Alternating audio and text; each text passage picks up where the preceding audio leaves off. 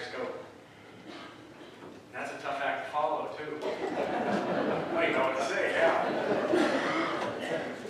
Praise the Lord. Thank you, Matt, for your dedication to memorizing and presenting the Word of God in a way that brings it to life, doesn't it? The Word of God is alive, don't get me wrong. But it, it takes on a new perspective when you see it that way. So what a blessing it is as we think back through all that we've covered in the book of Philippians to put it in in light like that in perspective is it's helpful. Our next series that we'll go to is the book of Psalms. So I don't know if we can have it back through the entire Psalm. but uh,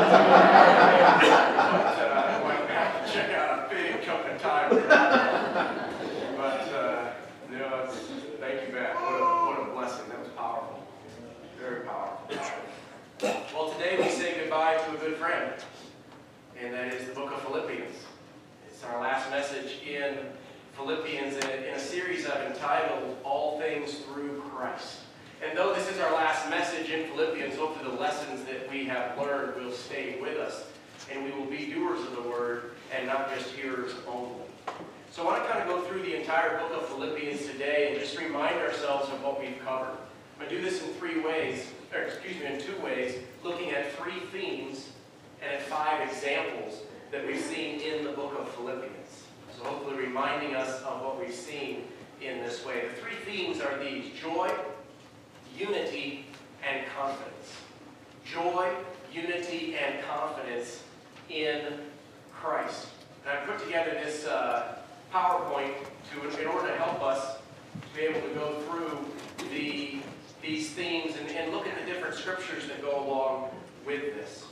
Alistair Begg defines joy as the rational state of the Christian in review of his spiritual position in Christ.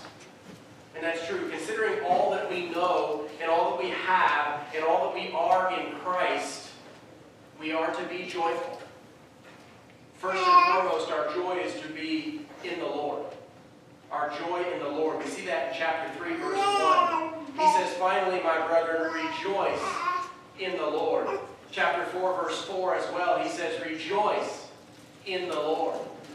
In fact, our joy in the Lord is actually a characteristic of our salvation, a proof that we have salvation. We see that in chapter 3, verse 3, where he says, We are the circumcision. In other words, we are the true believers, which worship God in the Spirit and rejoice in Christ Jesus. Joy is something that defines us, our joy in the Lord. Secondly, we see here that we are to have joy when the gospel advances. We're to have joy when the gospel advances. In chapter 1, verse 18, if you remember, Paul was struggling. He was in prison, and other people were taking advantage of that. They were kind of kicking him while he was down. But Paul says this in chapter 1, verse 18. He says, What then? Notwithstanding, everywhere, whether in pretense or in truth, Christ is preached, I therein do rejoice, and yea, will rejoice. We're to rejoice when the gospel advances, whether that's us doing it and seeing souls coming to Christ, or if it's other people that are doing it, other churches and other pastors and other people that are doing it, and the gospel's advancing, we're to have joy. Joy because of the gospel's effect in our lives and the lives of others. Thirdly, we're to have joy even in suffering and hard times. We see that in chapter 2, verses 17 to 18. Paul says, Yea, and if I be offered upon the sacrifice and service of your faith, I joy and rejoice with you all. For the same cause also do ye joy and rejoice with me. This is astounding because even though Paul may be offered as a sacrifice, in essence killed as a martyr, he says, I will rejoice, and you also should rejoice. It's hard to think of, isn't it? It's hard to do to have joy even in suffering, even in hard times, even at the prospect of our own death. That's because of chapter 4, verse 4, where he says that we are to have joy at all times. He says, Rejoice in the Lord always. And again, I say, Rejoice. Rejoice in the Lord always because our joy is in Christ and Christ is in us and he is with us. Therefore, true joy is also with us wherever we go because Christ is with us wherever we go. He says, Rejoice in the Lord always. Have joy. We see that theme just permeating the book of Philippians. Don't miss it. Our second theme that we see in our recap of Philippians is unity. Unity. Throughout Philippians, the, the, the church has been encouraged and challenged to maintain a, a spirit of unity, unity and a spirit of harmony with Paul and with the others in the church. And we see this in several different ways. First of all, chapter 1, verse 27, unity for the sake of the gospel. Look at chapter 1, verse 27. It's a verse that I've referred to multiple times through our study of Philippians. He says, Only let your conduct be as it becomes the gospel of Christ, that whether I come and see you or else be absent, I may hear of your affairs, that ye stand fast in one spirit, with one mind. Why? Striving together for the faith of the gospel. Be united for the sake of the gospel. This idea of striving together means to work together side by side for the gospel. It is not to be a tug of war for the gospel. We're all to be on the same side of the rope, pulling in the same direction. Why? For the sake of the gospel. Secondly, why else unity? Unity to treat others as Christ does. Unity to treat others like Christ does. Look at chapter 2, verses 2 through 4. Fulfill ye my joy that ye be like-minded, having the same love being of one accord, of one mind. Let nothing be done through strife or vain glory. But in lowliness of mind, let each esteem other better than themselves. Look not every man on his own things, but every man also on the things of others. He says, be like-minded, so that your kindness to one another is like Christ's kindness to us. Treat others like Christ has treated us. Look at chapter 2, verses 14 through 16. Be united, be in harmony with one another, so that our witness is not tainted. Chapter 2, verse 14, he says, Do all things without murmurings and disputings. Why? Verses 15 and 16. So that you are blameless and harmless in the world. So that your light, that is the light of the gospel, is not dimmed by your faulty conduct. And verse 16, so that you are holding forth the word of life with integrity. That's the reason. In other words, your unity has eternal consequences, has eternal benefits. Be united so that your witness is not harmed. And then fourthly, here we see be united to work through our differences. Because we have them. You put together any group of people, there will be differences. Differences of opinion, differences of philosophy, differences of preference. But he told Euodia and Syntyche in chapter 4, verses 2 and 3, he says, I implore them, Euodia and Syntyche, that they be of the same mind in the Lord. That they come together and they agree in the Lord. Unity in Christ will overlook differences of preference or opinion because the Christ in me will never be at war with the Christ in you. It can't be. He can't be. The Christ in you will never be at war with the Christ in someone else. And so it's the love of Christ that must overcome those differences for us so that we might be one in Christ. So we see joy, we see unity. There's other verses as well that go along with all of these, kind of pulling out the highlights. Our third theme is confidence. That's something we're lacking in our world today, isn't it? In a world of fake news and false narratives and, and retracted statements. Don't you hate that? When somebody will make a bold statement, then get a little backlash from it, and apologize for that statement, and now you have to say, wait, were they that person or are they this person? I don't know. There's no confidence in who they are and what they say. Our confidence as a Christian is where? It is in Christ Jesus. And we see that throughout the book. That our confidence is in Christ. First off, it's in his work in us. Our confidence is in Christ's work in us. Chapter 1, verse 6. Being confident of this very thing, that he who began a work in you will be faithful to complete it until the day of Jesus Christ. God is the one who has started salvation in us, and guess what? He will finish it. We can be confident. And then in chapter 2, verses 12 and 13, Paul says you need to work out your own salvation, meaning working out what God has put in you. God has put in you that salvation. So work from that salvation, work, work at it. Verse 13, realizing that it's God who works in you for his good will and for his pleasure. So we are working with all of our might for, or working out, excuse me, not for, but working out our salvation, knowing that God is also working in us to accomplish that very thing. We can have confidence that God is at work in us. Confidence that Christ is working on our behalf. Secondly, we see confidence in Christ even while suffering.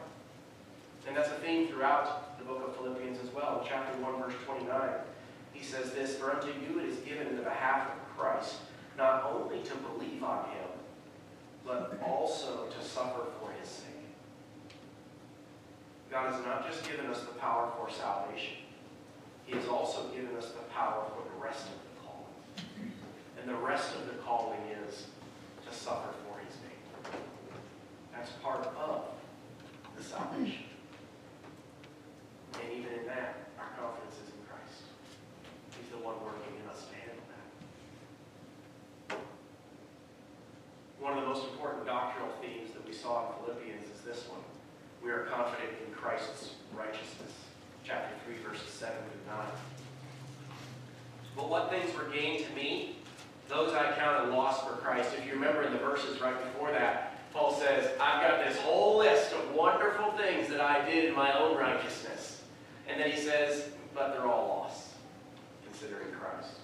Verse 8, Yea, doubtless I count all things but loss in the excellency of the knowledge of Christ Jesus my Lord, for whom I have suffered the loss of all things, and do count them but dung, that I may win Christ. Here's one of the most important doctrinal verses in Philippians, chapter 3, verse 9. And that I am found in him, not having my own righteousness, which is of the law, but that which is through faith in Christ, the righteousness which is of God by faith.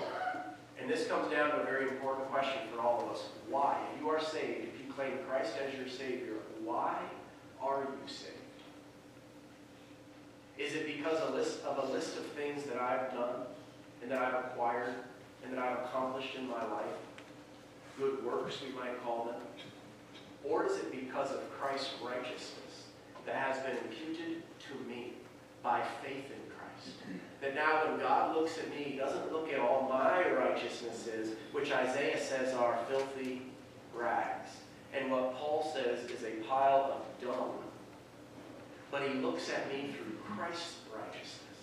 And I am saved not because of me, I am saved because of Christ. Amen. That's confidence. That's confidence in Christ. And I tell you got a whole lot more confidence in Christ than I do in myself. Amen. If I had to save this, it's over. But when Christ saves, I have confidence in that. Confidence in His work on my behalf. If you're here today and you say, I, I don't understand all that, I, I, I'm not sure if I, I grasp the gospel that you're talking about here.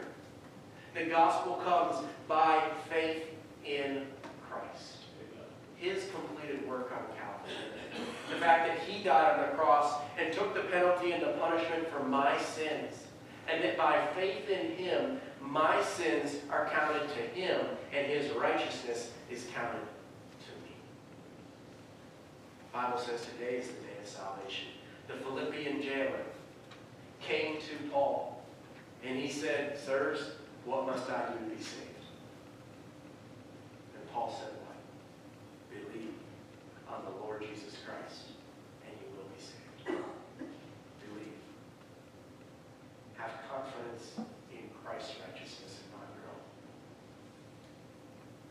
We can also have confidence in Christ's provision for us. We saw that just last week in chapter 4, verse 19. He said, My God shall supply all your need according to his righteousness in glory, excuse me, according to his riches in glory by Christ Jesus.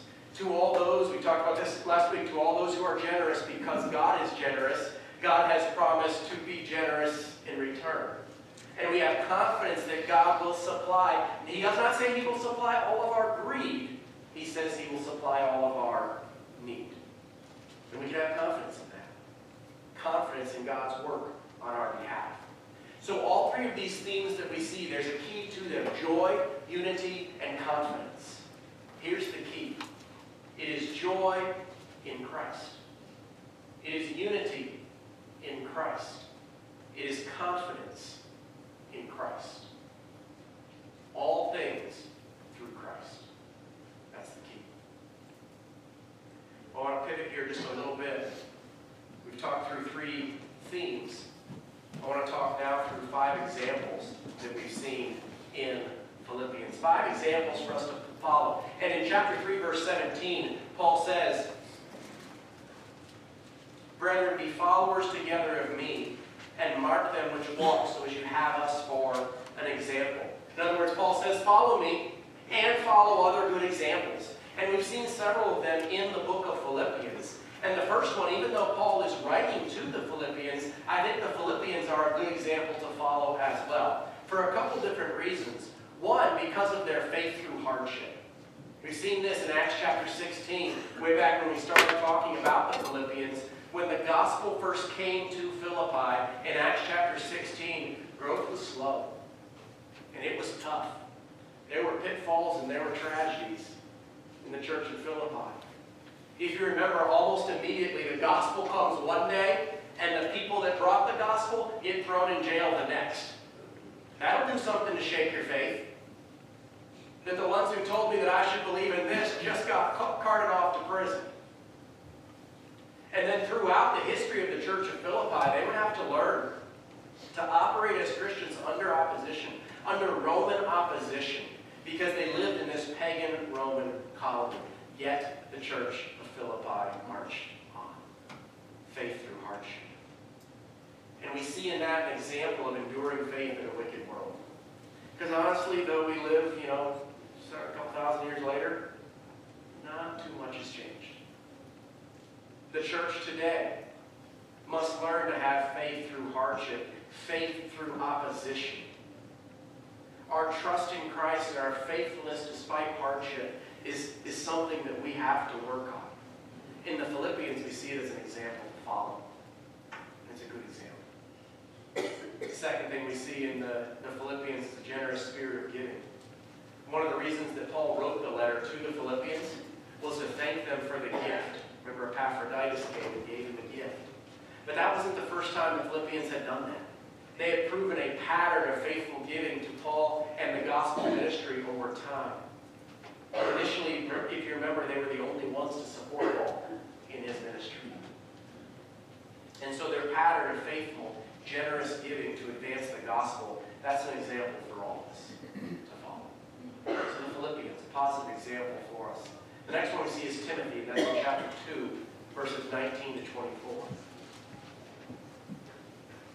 Now we see him in these verses. We also see him in the introduction, chapter 1, verse 1.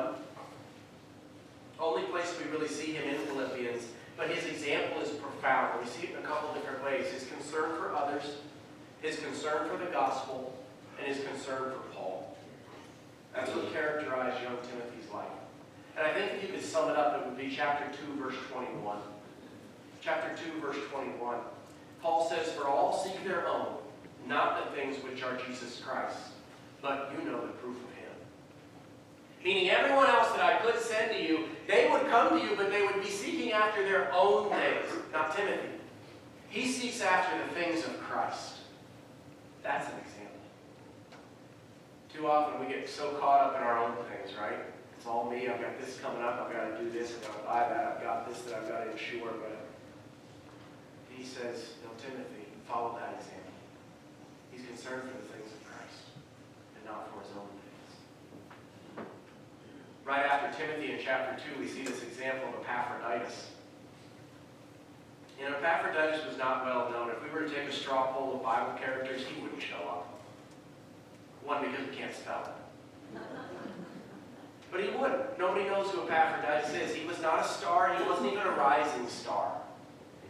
Yet he's the one chosen by the Philippians to travel over 800 miles and take the gift to Paul. So he had to be a man of trustworthiness, a man of faithfulness. And if you remember, through his illness and through his near death, we can follow his example and be drawn to Christ. Because he's a picture of Christ's selflessness and a picture of Christ's sacrifice for others. What he was willing to go through for the benefit of Paul and for the benefit of the Philippian church is an example to follow.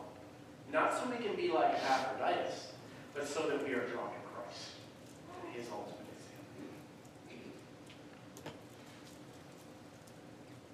One of the best examples in all of Philippians and in all of Scripture is the Apostle Paul as well. In chapter 3, verse 17, Paul tells the Philippians, follow me. In 1 Corinthians 11, verse 1, he tells the Corinthians, follow me as I follow Christ. That's a good thing to do. Because Paul is obviously much further along in his spiritual journey than any of us are. So it's wise to find that person and to tuck in behind them and draft off of that current that they're producing. That's what Paul says, follow me as I follow Christ. And we see through Philippians several of the highlights of Paul's spiritual maturity. In chapter 1, verse 4, and, check and verses 9 through 11, we see his pattern of prayer for others. His pattern of prayer for others. Verse 4, he says, Always in every prayer of mine for you all, making request with joy. And then in verse 9, and this I pray, that your love may abound yet more and more, in knowledge and in all judgment that you may approve things that are excellent, that you may be sincere without offense till the day of Christ, being filled with the fruits of righteousness which are by Jesus Christ, unto the glory and praise of God. What an example of praying for the spiritual needs of fellow believers in Christ. That was a pattern of Paul. You see that in almost every one of his epistles. I'm praying for you. That's a pattern to follow. Reserve time to pray for the spiritual needs as well as the physical of other believers in Christ. What an example. Secondly, in Paul, we see his gospel focus. We, mentioned this a little already, but chapter 1, verses 14 through 18, Paul was being ridiculed by other Christians. He was imprisoned and other people were kicking him while he was down. Yet he does not look to save his own skin. Even though these people are trying to harm him, they are preaching the gospel, and Paul says, because of that I rejoice. We see his gospel focus. The gospel above ourselves, or are we the first priority in our own lives? Thirdly, we see his desire to glorify God in life or in death. Chapter 1, verse 20 and 21. According to my earnest expectation, my hope, that in nothing I shall be ashamed, but that with all boldness, as always, so now also Christ shall be magnified in my body, whether it be by life or by death. For to me, to live is Christ, and to die is gain. Paul says, in life or death, I can glorify God. Either way and in all ways, I want God to get the glory. And watch this. When your attitude is to live is Christ and to die is gain, you cannot lose. You cannot lose. To live is Christ and to die is gain. Whether I live a little longer or whether I die in a few minutes, to God be In chapter 3, we see his pressing on towards Christ. Chapter 3, verses 13 and 14. Brethren, I count not myself to have apprehended, but this one thing I do, forgetting those things which are behind, and reaching forth unto those things which are before, I press toward the mark for the prize of the high calling of God in Christ Jesus. What was in his past would not stop him. What may be in his future would not deter him. His goal was to press on to the very end, to know Christ more, and to finish strong. Follow that pattern. Don't give in. Don't give up. Move forward for Christ in the power of Christ. Just a few verses later in chapter 3, we see his heavenly outlook. Verse 20, for our citizenship is in heaven, from whence also we look for the Savior, the Lord Jesus Christ, who shall change our vile body, that it may be fashioned like unto his glorious body, according to the working whereby he is able even to subdue all things unto himself. Our citizenship is already in heaven. It is from heaven that we await our Savior. It's by Christ's power that he will change this vile, broken body into the, a body in the likeness of his. That's a heavenly outlook. As it says in Hebrews 11, we look for a city that has foundations, whose builder and maker is God. As Jesus said in Luke 21, we look up for our redemption draws nigh. Colossians 3, we set our affections on things that are above and not on things on this earth. A heavenly outlook must make an earthly difference. Therefore, chapter 4, verse 1, stand fast, stand firm in the Lord. Lastly, regarding Paul, though there's also more that we could see. Chapter 4, verses 11 through 13, we see his contentment in Christ. Sometimes Paul had everything he needed. And sometimes he had nothing that he needed. Yet every time he is content in Christ. His contentment never wavers. Why? Chapter 4, verse 13. I can do all things. Meaning I can do all things when I have everything and when I have nothing. I can do all things through Christ who strengthens me. In all these characteristics we see in the Philippians, Timothy, Epaphroditus, and the Apostle Paul, it all builds to this one point, and that is this, the ultimate example of Christ. The ultimate example of Christ. The door of the book of Philippians swings on the hinge of Christ's example in chapter 2, verses 5 through 11. The door of the book of Philippians swings on the hinge of Christ's example. We read it earlier in our scripture reading, but I want to read it again. Chapter 2, verse 5.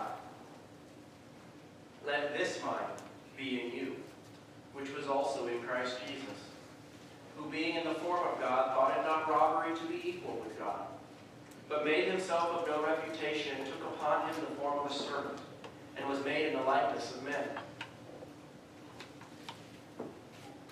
And being found in fashion as a man, he humbled himself and became obedient unto death, even the death of the cross.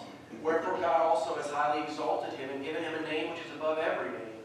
That at the name of Jesus every knee should bow, things in heaven and things in earth and things under the earth. And that every tongue should confess that Jesus Christ is Lord, to the glory of God the Father. We see several things about Christ in this passage, and I've summarized them in these four S's the willing submission of Christ to the Father, the humble selflessness of Christ to give up what he had so that we could get what we have, the loving service of Christ, who as a king could have come to be served, but instead he came to be a servant, and the ultimate sacrifice of laying down his life to save us. Submission, selflessness, service, sacrifice. Let this mind be in you. Ultimately, this is what we want. All the other examples, all the other lessons, all the other themes of Philippians point us to Christ. The example of Christ is the trunk from which the tree of Philippians and the tree of our lives grows. All things through Christ. Now, the very last verses, and I close with this, the very last verses of Philippians. He signs off the letter with greetings and with grace. Verse 21 of chapter 4 Salute every saint in Christ Jesus. The brethren which are with me greet you. All the saints salute you, chiefly they that are Caesar's household.